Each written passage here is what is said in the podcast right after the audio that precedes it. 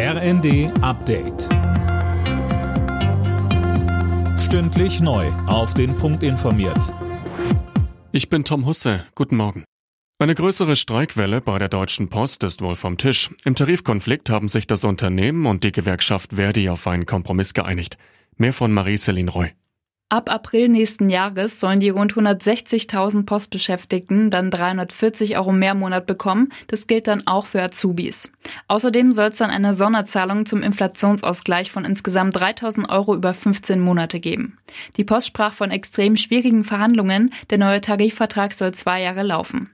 Vorher müssen allerdings die Verdi-Mitglieder im Rahmen einer Urabstimmung noch grünes Licht geben.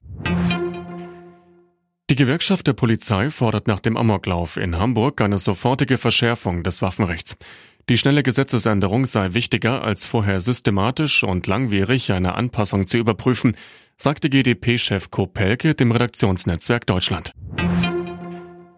Im Westen nichts Neues ist die deutsche Hoffnung bei den Oscars. Kommende Nacht werden die begehrten Filmpreise in Los Angeles verliehen.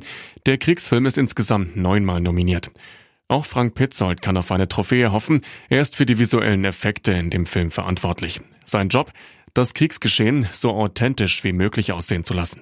Und natürlich solche Sachen, logisch, also die Flugzeuge gibt's natürlich nicht. Die Ratten liefen natürlich nicht darum.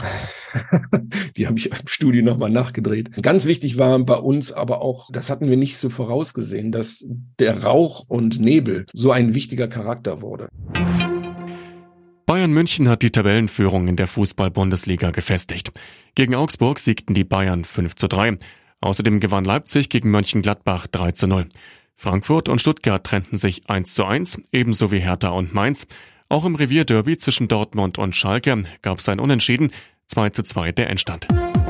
Alle Nachrichten auf r n d punkt d e.